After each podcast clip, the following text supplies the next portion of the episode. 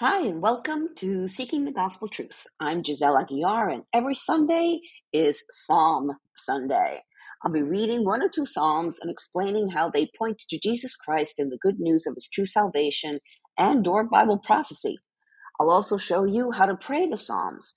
I pray that as you hear God's word, it will inspire you to study the Bible daily for yourself. Seek the truth. I pray that God opens your heart, eyes, and mind to understand what the Holy Spirit is trying to tell you.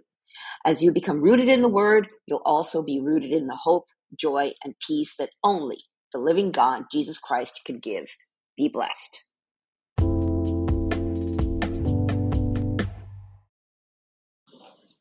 Psalm 74 How long, O God? An ancient prayer for Israel today. Psalm 74 is a prayer of Asaph from 586 BC when Babylon came and destroyed Solomon's temple and Jerusalem.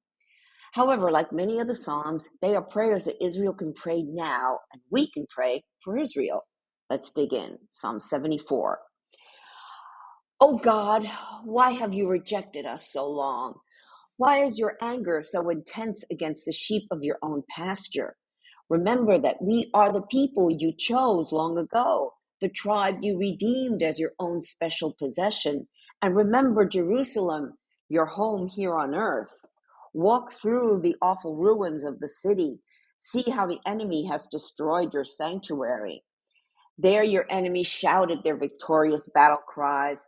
There they set up their battle standards. They swung their axes like woodcutters in a forest. With axes and picks, they smashed the carved paneling. They burned your sanctuary to the ground. They defiled the place that bears your name. And they thought, Let's destroy everything. So they burned down all the places where God was worshiped. We no longer see your miraculous signs. All the prophets are gone, and no one can tell us when it will end. Oh long, oh how long, oh God, will you allow your enemies to insult you? Good question. Will you let them dishonor, dishonor your name forever?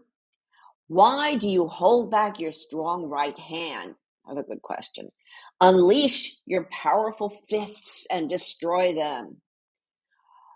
You, O God, are my king from ages past, bringing salvation to the earth. You split the sea by your strength and you smash the heads of the sea monsters. You crush the heads of Leviathan and let the desert animals eat him. You cause the springs and streams to gush forth in dried up rivers that never run dry. Both day and night belong to you. You made the starlight and the sun. You set the boundaries of the earth. You made both summer and winter. See how these enemies insult you, Lord. A foolish nation has dishonored your name. Don't let these wild beasts destroy your turtle doves. Don't forget your suffering people forever. Remember your covenant promises, for the land is full of darkness and violence. Don't let the downtrodden be humiliated again. Instead, let the poor and needy praise your name. Arise, O God, and defend your cause. Remember how these fools insult you all day long. Don't overlook what your enemies have said or their growing uproar. That was Psalm 74. Kidnapped from Israel. As I'm writing this, the kidnapped hostages taken to Gaza against their will on October 7th, 2023, are slowly coming home to their families in Israel or respective countries. As it turns out, this psalm was written by someone who experienced something very similar. Pastor Sandy Adams explains, I quote, the year was 586 BC. On July 18th of that year, King Nebuchadnezzar of the Babylonian army breached Jerusalem's walls and invaded the city. 18 days later, on August 6th, the Babylonians burned the sacred temple to the ground.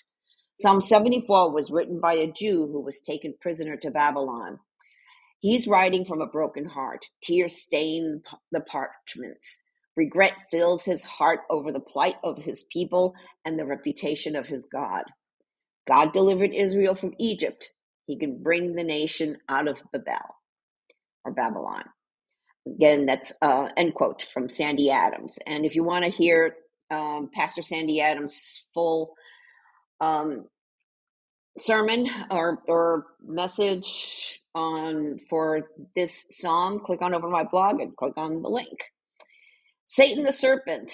Ever since the fall of man in Genesis 3, Satan, the slithering, sneaky serpent, Leviathan, tries again and again to hurt humans, especially God's chosen people, the Jews.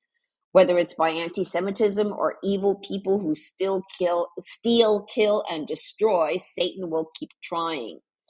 I watched a documentary on the Holocaust, and a survivor called What the Nazis Did Infinite Evil. I immediately thought that person hasn't read the book of Revelation. God, Jesus, wins the battle against evil, and it's definitely not infinite. There will be an end to evil.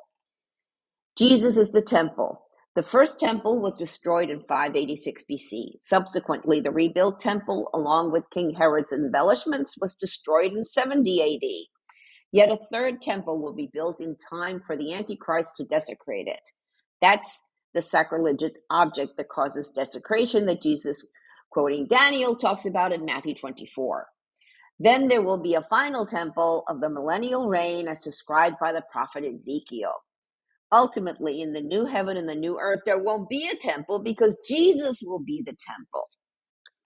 Right now, there is no temple in Israel for the Jews. Nevertheless, God gave us his son, Jesus Christ, Yeshua HaMashiach, our Savior, to be our temple. The folks of Spoken Gospel provide some insight, and I quote Jesus says he is the true temple of God.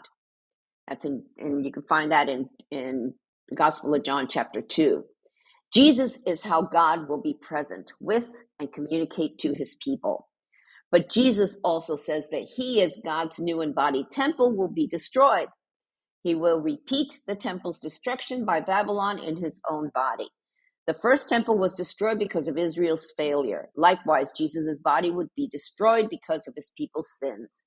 On the cross, Jesus would experience a divine silence and rejection of God. And for a time, God's enemies seemed to be more powerful than God's promise. But Jesus rose from the dead. Unlike the temple, he would never be destroyed again. God's reputation is secure. He is more powerful than both the weight of Israel's sins and death itself. And since Jesus will never die again, God's presence and our communication with God can never die either. End quote. And that's from Spoken Gospel. Future hope for Israel is in Jesus. As, as born again Christians, we study the Bible, and when we read the book of Revelation, we are assured and comforted that Jesus wins in the end. That's laid out in Revelation 19 and 20. All believers, as well as the saved Jews, will live in peace with the King of Kings for a thousand years. As we pray the Psalms over Israel, we also need to pray for shalom. That's peace, a peace that is rooted in both Jew and Muslim, knowing Jesus as their Messiah. Pray for open doors to spread the gospel. Jesus said, I am the way, the truth, and the life. No one can come to the Father except through me. And that's from John 14, 6. Do you know Jesus? If you're not sure if you're saved or not, if you truly want to be born again and have the assurance of salvation, receive the Holy Spirit, feel His shalom, a peace that surpasses all understanding, and get a one way, nonstop ticket to heaven after you die, or that you won't be left behind at the rapture, which can happen at any moment. This is what you have to do. Invite Jesus into your heart and receive the gift of grace and confident hope of eternal life. If you don't know what to say, you don't know what to do, there's a prayer in the show notes. Or you can click on over to my blog and click where it says How to Know Jesus.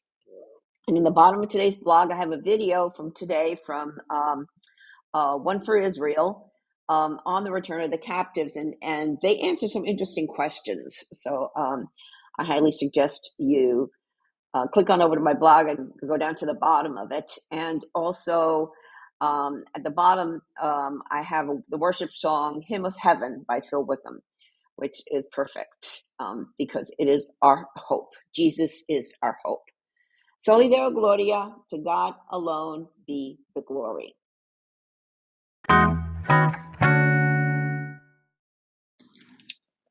If you're just starting to read the Bible and prefer to hold a book in your hands rather than use an app, it's a good idea to get a study Bible. But which version or translation is best? There are too many to choose from. As a former Catholic, it helped me to have a Bible translation in plain, everyday English. When I first started going back to church, a well meaning friend told me to get a King James Version. Well, guess what? I got frustrated with the these and the thous and stopped reading it, totally defeating the purpose. Eventually, I got the new international version, and that was great for a new Christian to get into the habit of reading the Bible daily. Today, I also study from the New Living Translation. I'm an affiliate of Christian Book Distributors, and I've chosen two study Bibles that would be great for the new Christian believer. Check them out. The link is in the show notes. Thank you for listening to this episode. I pray that the Holy Spirit, the author of Scripture, touched your heart to reveal the gospel truth that our hope of salvation is through Jesus Christ alone. If you have any comments or questions, feel free to reach out to me via my website or social media. I encourage you to read the Bible daily and seek the truth for yourself. I recommend that you download two free Bible study apps the YouVersion Bible app and Through the Word. Friends, we are living in strange, crazy times, the last days, the end times. But know that things aren't falling apart, they are falling into place. Jesus said in Revelation 3 20 to 22, Look, I stand at the door and knock. If you hear my voice and open the door, I will come in and we will share a meal together as friends. Those who are victorious will sit with me on my throne, just as I was victorious and sat with my Father on his throne. Anyone with ears to hear must listen to the Spirit and understand what he is saying to the churches. Jesus is knocking. It's up to you to open the door. Peter told us in 2 Peter 3 9, the Lord isn't really being slow about his promise, as some people think. No, he is being patient for your sake. He does not want anyone to be destroyed or perish, but wants everyone to repent. Jesus is coming back soon. Are you ready? Repent of your sins and invite Jesus into your heart right now. If you don't know what to say, there's a prayer in the show notes and on my blog.